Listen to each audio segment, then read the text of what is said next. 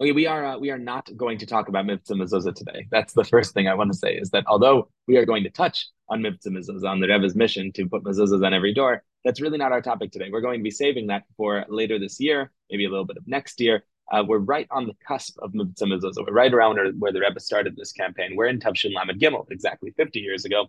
And the campaign started in Tavshin Lamed Dalid, right around the time of the Yom Kippur War, also right around the time of a bunch of serious terrorist incidents that happened right around then. Uh, that's when the Mezuzah campaign really gets underway. Today, I just want to talk about how it started. I want to talk about what happened before it started, uh, because the Rebbe is uncharacteristically vague about how he started Mitzvah Mezuzah. I, I, think if you look at the way that the Rebbe starts other Mitzvah, if you look at the way that Rebbe starts other Mitzvah, you'll get the impression that he's very sure exactly what he's doing and why he's doing it. The Rebbe has a real plan for tefillin, can justify tefillin exactly why tefillin's the right mitzvah for the right moment. Uh, when the Rebbe introduces mitzvah mezuzah, he does not use that language at all. I didn't give you the sikha because it's only a couple lines that I want to quote. But the Rebbe said a sikha in 1974, about a year after the letter that we're going to look at. It was right after a terrorist attack in Ma'alot, a very famous and very horrible terrorist attack in Ma'alot. A bunch of Jewish children were murdered murdered in their school. I believe 21 or 20 Jewish children were murdered in their school.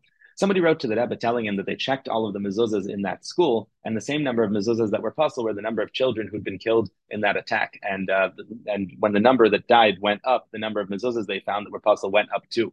The Rebbe publicized this. He publicized this at a Farbrengen, and in uh, in, in follow up after that Farbrengen, people complained. And they said, uh, they said, are, are you saying that people get punished? They don't put mezuzahs on their doors, children die. And the Rebbe said, I don't, I don't mean that at all. The Rebbe clarified in the Sikha that what he means, and the lashon that he used, the example he used, was that a mezuzah is like somebody wearing a helmet when they're a soldier in battle.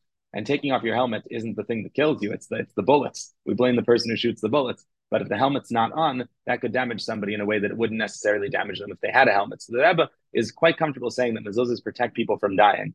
Um, and he says this in a sikha. And when he says that sikha, this is the line that I'm interested in. He says the following at the Farbrengen. He says, it's back in that summer, we were talking a lot over the summer about Mitzvah Mezuzah. This is the summer of 1974. I was being pushed, the Rebbe says, chafuni, I was being pushed. And nobody would leave me alone, that I could be relaxed. No one would allow me to stop talking about mezuzah. People were pushing me, or something was pushing me, right? We don't know what it is. He says, dachafuni. Something was pushing the Rebbe to talk about mezuzah, and he didn't know what it was. The Rebbe then says, Ani ba'atzmi lama." I myself don't know why I was being pushed to talk about mezuzah. Kisharati al.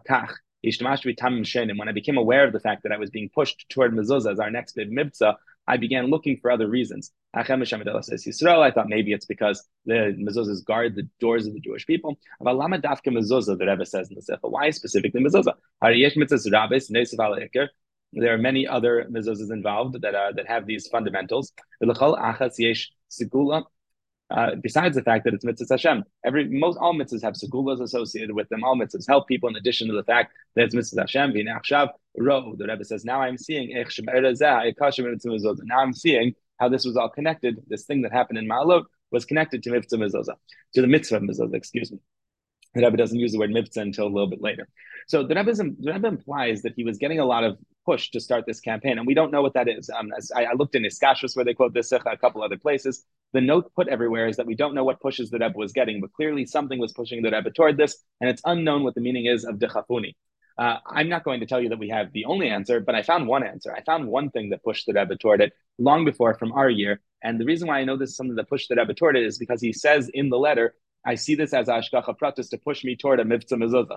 So the Rebbe says this in a letter, and I looked all over the internet. I didn't find anybody in Artzah Chachman, the Iskashrises, and in other publications. I found nobody pointing out this letter as the beginning of mitzvah mezuzah.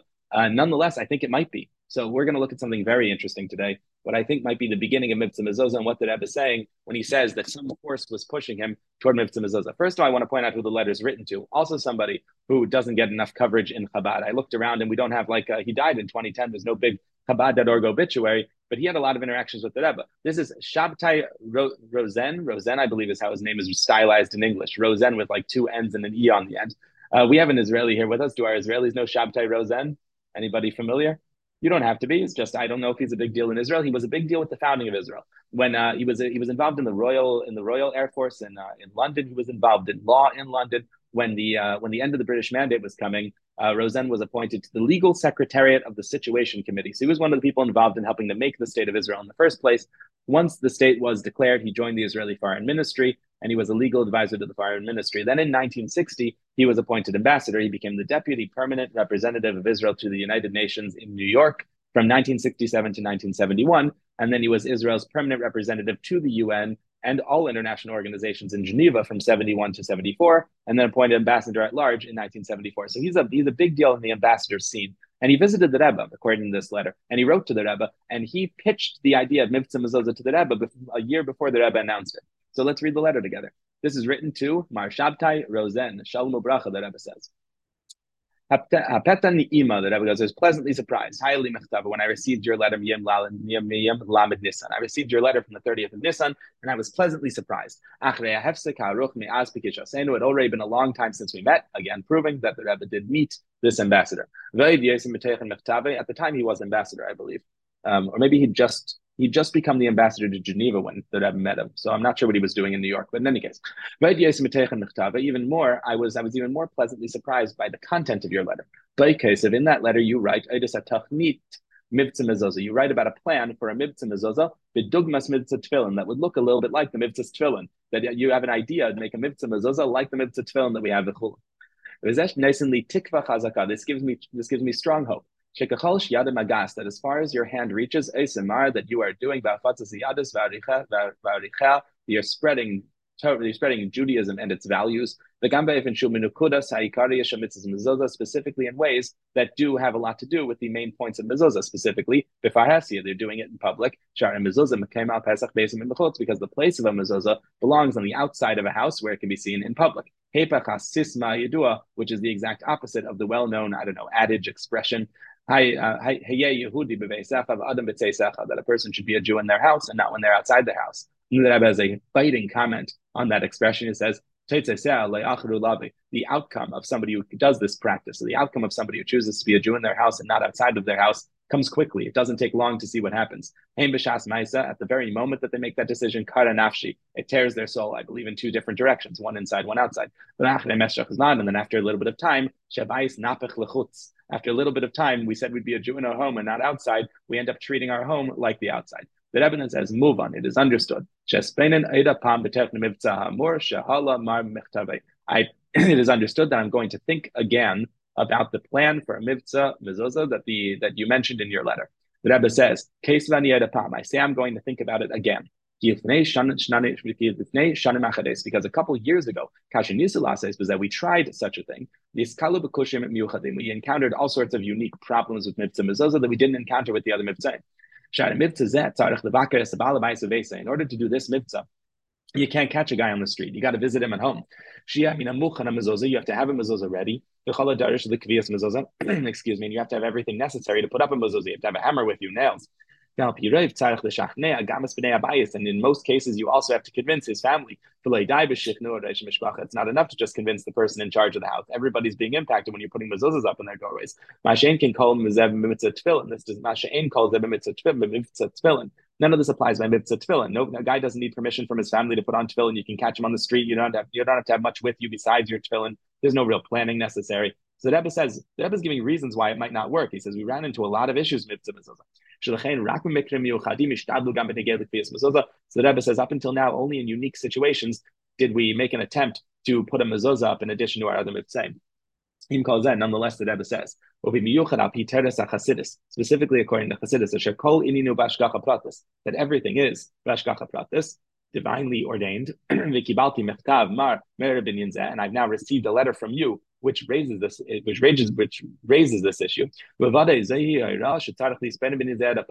see this as a hayra. I see this as me being instructed, says the Rebbe, that I should be looking into this another time. Now, thinking back to our sikha, where the Rebbe says multiple factors were pushing him, and he wasn't sure exactly why they were all pushing him in this direction, I think we can very safely say this was at least one of the factors, because the Rebbe is saying right here that because of your letter, I'm going to look into this another time, and it's ashgacha pratis. I wouldn't have done it otherwise. He says, This is just him finishing up. He goes, I don't know if you're still involved in the same tafkid in Shatach that you were involved in when you were in New York. That is the uh, the ambassador job. So Rebbe goes, I don't know what you're doing as far as ambassadorship goes. The answer is that he was now doing the same thing in Geneva. There's